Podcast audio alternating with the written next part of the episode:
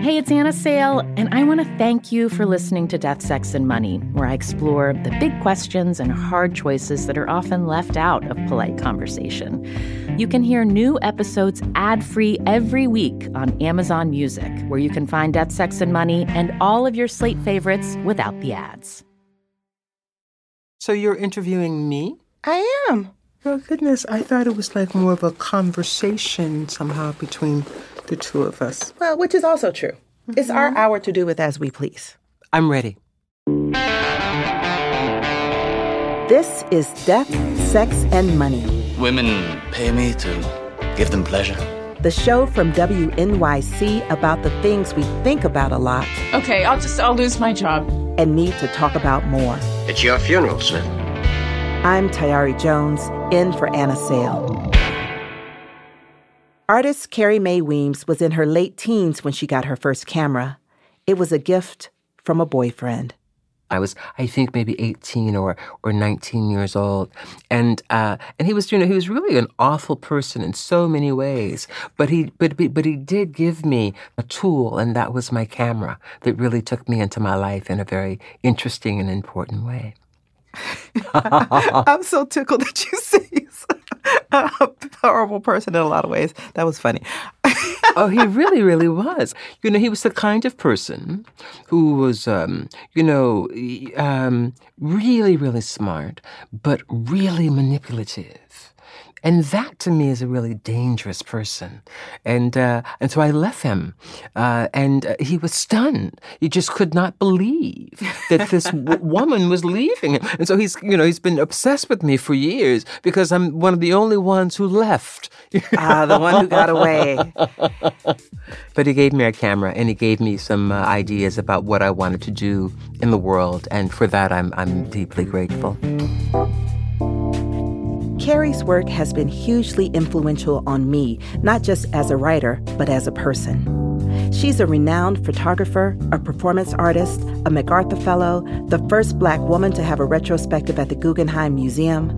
But if you're not into art, all you need to know is this Carrie Mae Weems is a singular, trailblazing artist at the top of her game. I had a lot I wanted to know about her, but maybe I should have known that our interview wouldn't be a one way street. After all, she's someone who's made a career of looking at the world and the people around her and asking questions about them through her work. And sure enough, she had some questions for me about what my life has been like after my novel, An American Marriage, came out last year and became a prize winner and a bestseller. What do you want for yourself now, moving forward? Well, I'm trying to figure that out. That's part of the reason why I wanted to talk to you.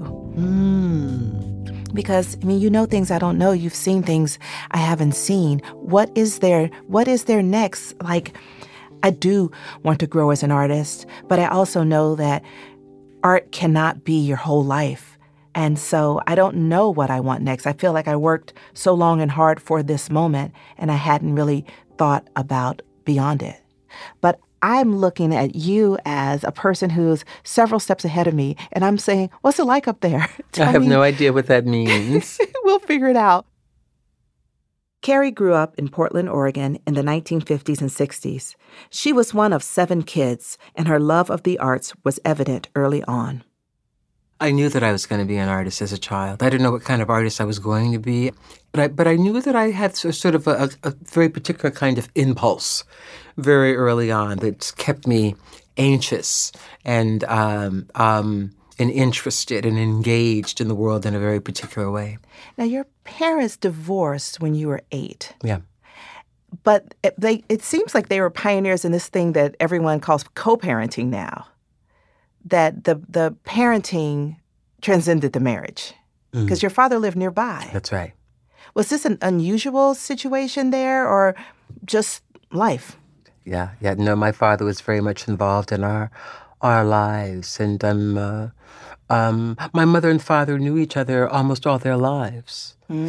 Um, their family lived across the street from my from her family, so there was a there was a deeper bond, I think, in their uh, in their relationship, uh, and uh, that extended until the day my father died. They remained close friends. They remained um, connected. My father was at every holiday with my family, even when my mother remarried. I mean, my father was always a, a, a very important part of our lives, and for that, I'm I'm I'm deeply I'm deeply grateful. I remember my mother asking my mother what she felt for my father.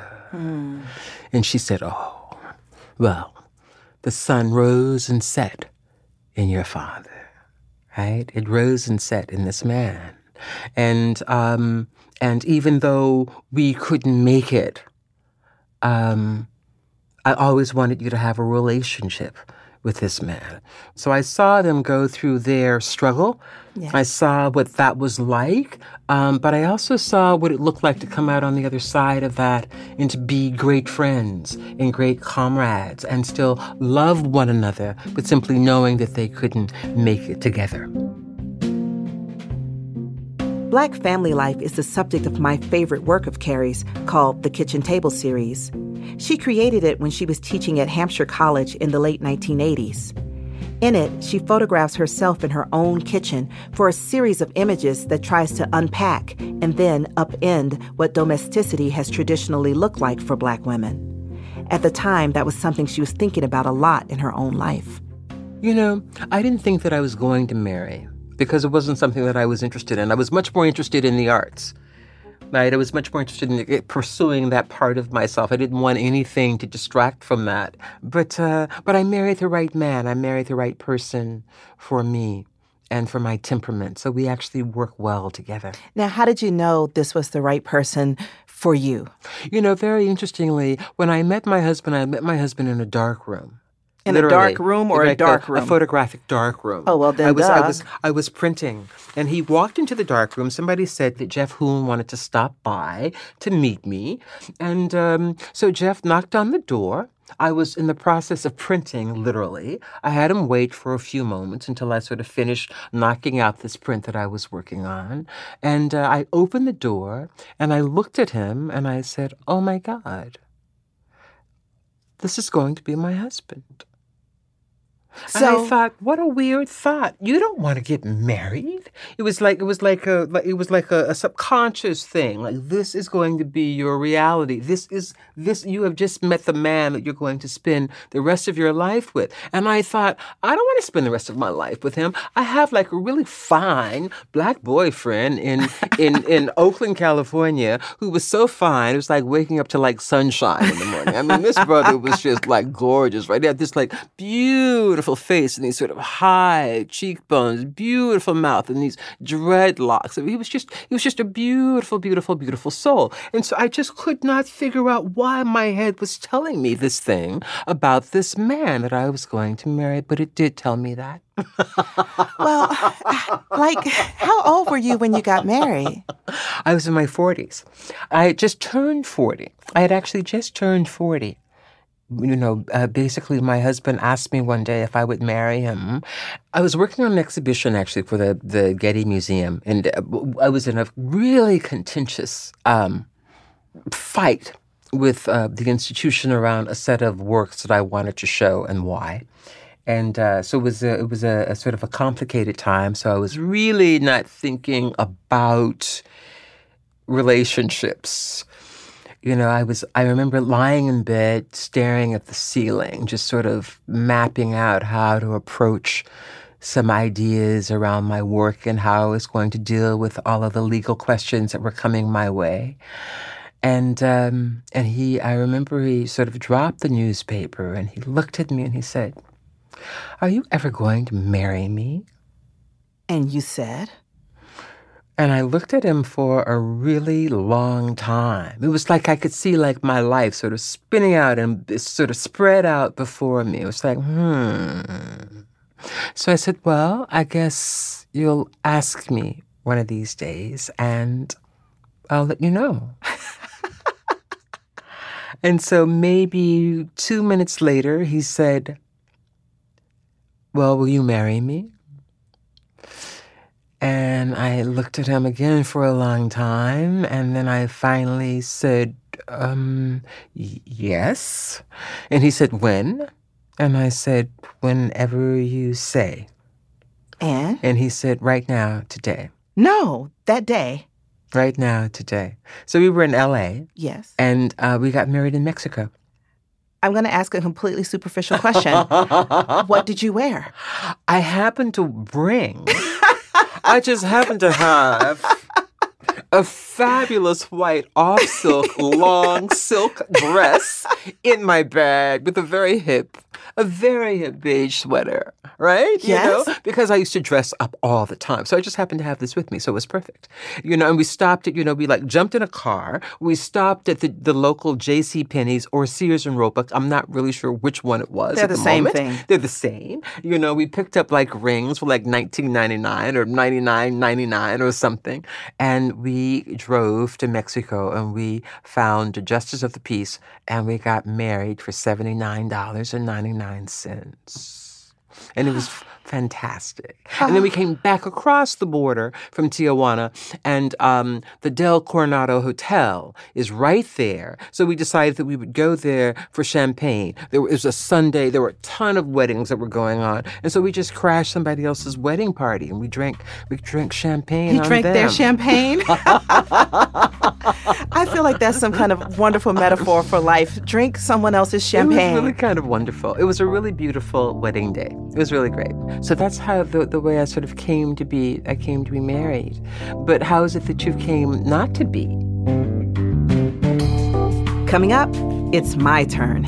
And what is it about relationships that um, sort of sends you back into yourself and away from that sort of deeper entanglement of living with a partner?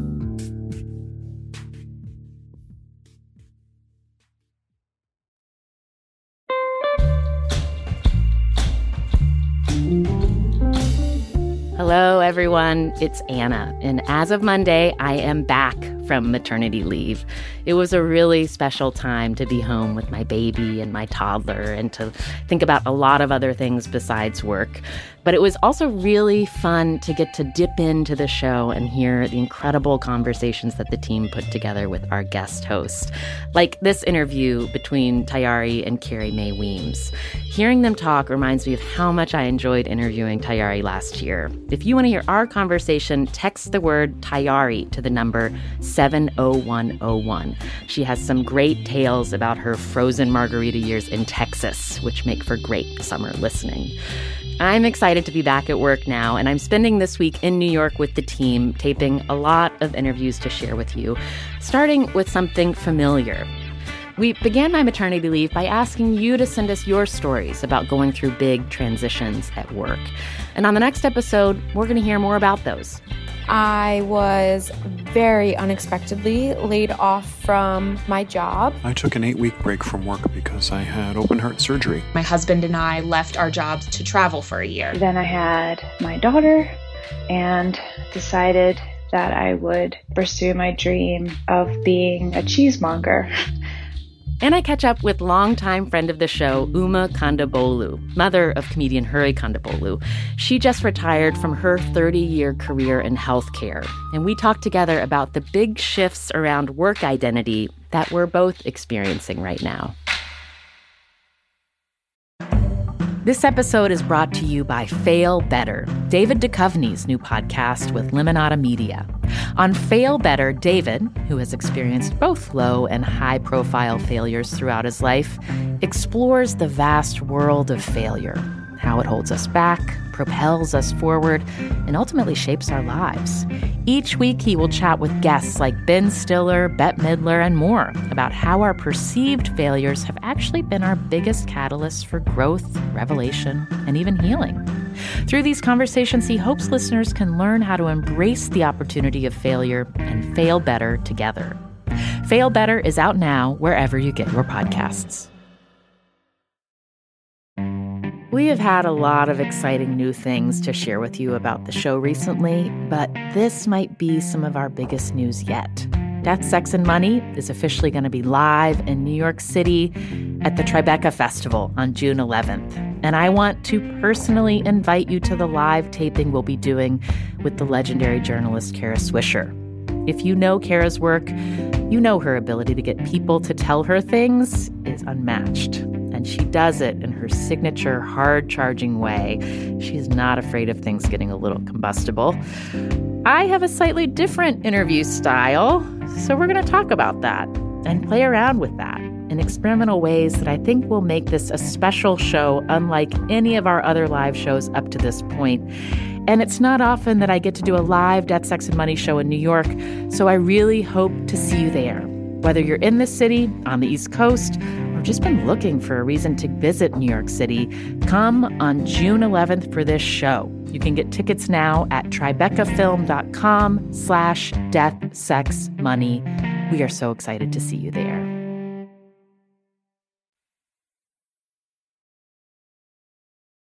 This is Death, Sex, and Money from WNYC. I'm Tayari Jones, in for Anna Sale.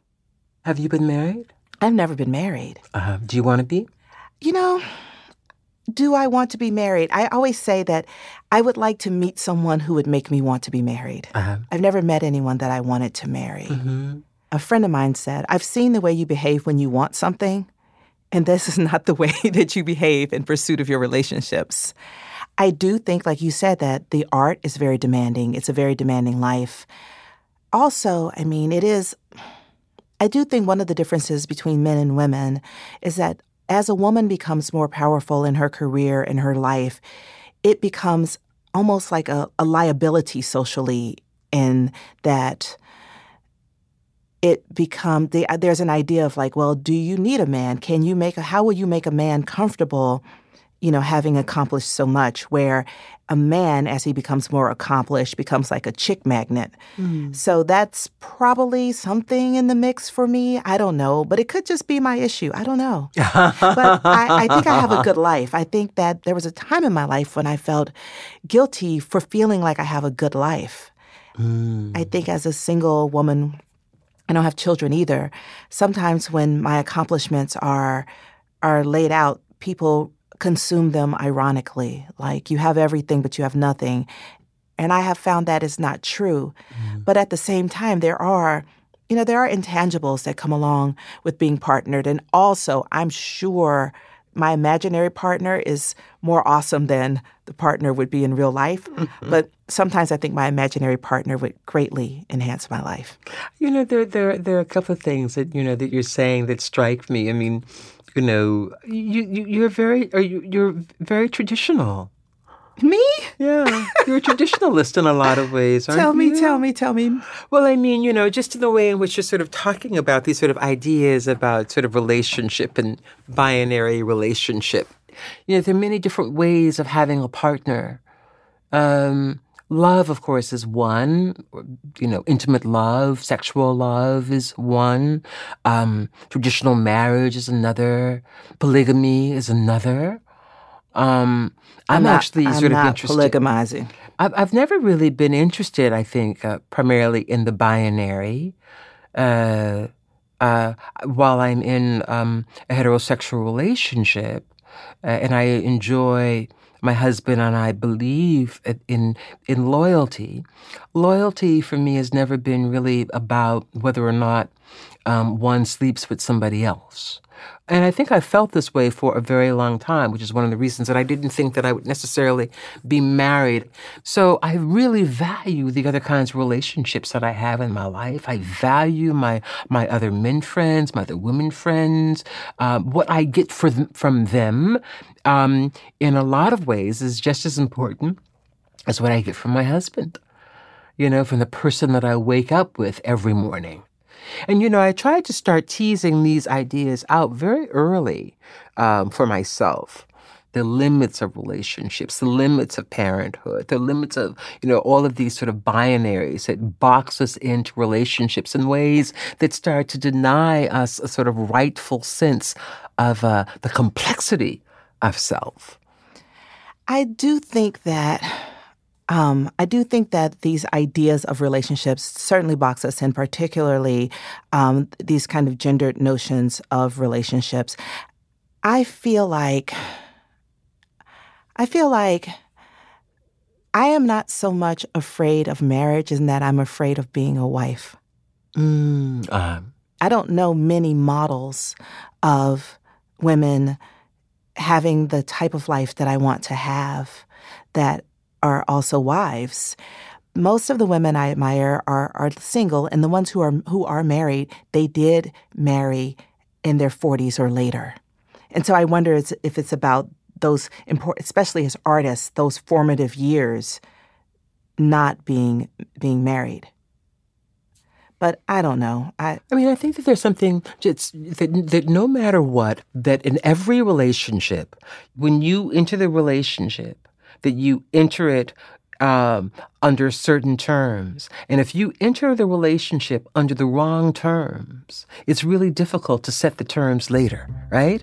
And and so um, so that to me has been a very important sort of barometer. You know that you know that if I'm entering a relationship struggling around notions of my sense, my ability to work, then it's not a relationship that I can stay in. I already see the handwriting is on the wall. This will not work.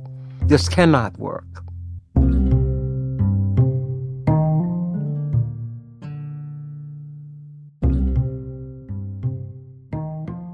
I'm going to turn it back to you because I'm so interested in this one question. You've written about not being paid for your work at the same rate as your male counterparts. Absolutely, absolutely. These things are these things are absolutely real. Um, uh, and I'm deeply aware of them. And the thing that I try to do about them is to um, is to constantly talk about them in smart ways. Tell me more. That are always simply simply always uh, making making the point. You're always talking about it. I mean, the thing that's really important about working as an artist is that, you know, there, there, there are any number of stances that we can take. You can lay the material out in such a way that it brings millions of people to you, right? Or you can lay the information out in a way that simply it gets buried. Mm. So, in using all of my wiles, how do I sort of bring these ideas constantly forward in the work that I'm making so that it's heard, right? Have you seen have you seen evidence that bringing this issue to light has changed things? Has it changed things for you? It's, um, you know, interestingly enough, miraculously enough, just the other day, um, one of my pieces sold, kitchen table sold, and broke auction records. I saw that. I saw that just about 10 minutes ago. How did it feel? Um, like we've got a long way to go. Yes, indeed. But I was, I mean, but I marked it. It was noted. It was noted. It was like finally, and I really sort of looked at it that way, like good, good. This is a good start. Finally, somebody's starting to pay attention. They're paying money too, a little bit. So I think that these are important things, and not just for me, but for others as well. Well, but they, but it is starting to change, right? Whether we're talking about it in terms of like popular culture, what we see on TV, what we see published, what we see on museum walls, all of this is very much part of the, the demographic shifting from from white to to black and various shades of brown, right? I mean, this is really sort of what we're up against, and um, uh, these um, huge institutions are having to sort of rethink where they are, right? And and and and and and then the market is affected by that, and the the and the museum is affected by the market. So all of those things I think are really deeply connected, and it's the push that I think we've all been been trying to make. But it's also a part of something that's um, that cannot be denied, and that is really sort of systematic and um, change that's taking place in the country, right? But you can only do it with people that are willing to go there with you you can't force them. As they say, you can you can take the horse to the water, but you can't make them drink, right? You can only take those people you don't necessarily have to agree on everything, right? But the thing that you can agree on is that you're trying to get closer to your humanness.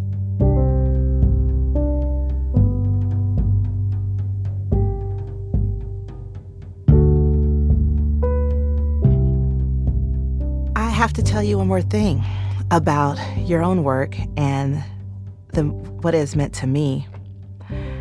Um, the Kitchen Table series is as profound to me in my understanding of stories in the home, domestic stories. It is, it is as profound to me as Beloved. And I have it on my bookshelf face out. And I was there. It was the evening I had I had a lover. It was, you know, we were in my in my living room and we were, you know, all like hugged up and everything. And I knew this was not the best situation for me. I knew it like in the back of my mind. And I looked over his shoulder and the kitchen table series was there and the image of you and I like made eye contact and a voice inside my head said, Carrie Mae Weems wants something better for you.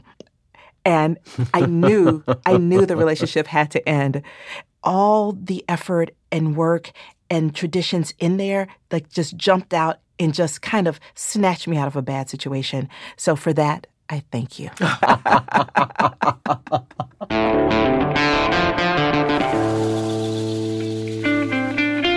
That's artist Carrie Mae Weems. Her work is currently on view all over Toronto. She's also one of six artists who helped curate an exhibition at the Guggenheim Museum that's on view now.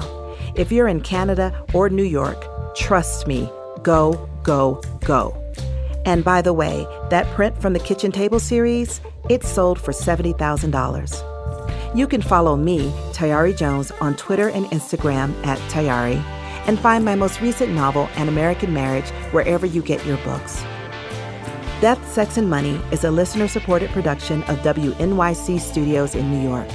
Our team includes Katie Bishop, Annabelle Bacon, Emily Botein, and Andrew Dunn. Our intern is Emily Nadal. The Reverend John DeLore and Steve Lewis wrote our theme music.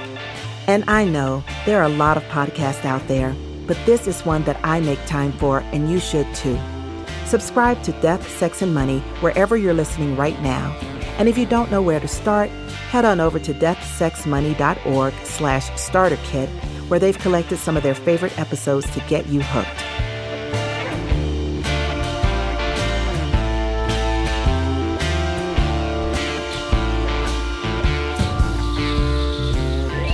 I told Carrie that one of the things that matters most to me as a writer is my black women readers.